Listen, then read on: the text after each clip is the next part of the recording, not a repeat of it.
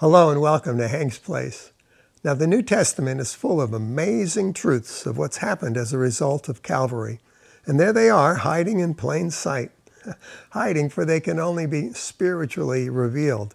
Here's one now Colossians 1, verses 13 and 14. It declares that God has translated us out of the domain of this world and into the kingdom of his beloved Son, Jesus Christ. It's in Jesus that we have our redemption, the forgiveness of sins. Ha! The world is full of sins and accusations, condemnations, lust, evil desires, and things much worse.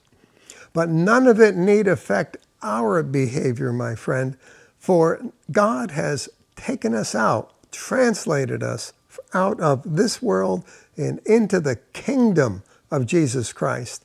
That's where righteousness, peace, and joy are the keystones. Romans 14, 17. We no longer dwell on sin and are we committing it and what's going on with it, for we've been forgiven our sins through the blood of the Lamb. Now, in John 17, verses 14 and 16, we have Jesus declaring also that we are not of this world. And he adds, even as he was not of this world. It's a statement of profound implication, for Jesus goes on to say, The world hated him, and you know what? The world will hate us, for we are no longer like them. Now, since we are in this world and surrounded by it, how can we be sure that we are no longer of it? Well, Ephesians 1 and verse 3 says, In him you also after having listened to the message of truth, the gospel of your salvation, having also believed, you were sealed in him with the Holy Spirit of promise. God has placed his Holy Spirit into us. And this passage speaks of the Holy Spirit as our engagement ring, the down payment and evidence of an unbreakable promise by the eternal God to be in unity with Him. Imagine, my friend, one with God by grace, out of love.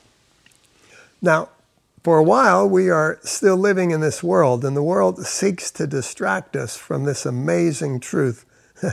the world accuses us and seeks to condemn us before God. The world throws doo doo at us and, and shouts, Look at you, you miserable wretch. How dare you call yourself a Christian? But you know the truth, don't you? That there's no longer any condemnation to those who are in Christ Jesus. Romans 8 1. We are the righteousness of God in him, and it's by his doing. 2 Corinthians 5:21 and that doesn't change by our doing. And that doo-doo that's been thrown at us cannot stick to those lovely robes of righteousness that clothe us, my friend. So be of good cheer today in Christ Jesus, we have overcome the world. That's 1 John 4 4, 5 4, 5 5. Hallelujah. Realize this you've been sealed by the Holy Spirit. You are an overcomer. Think about it. You realize something? You've come alive.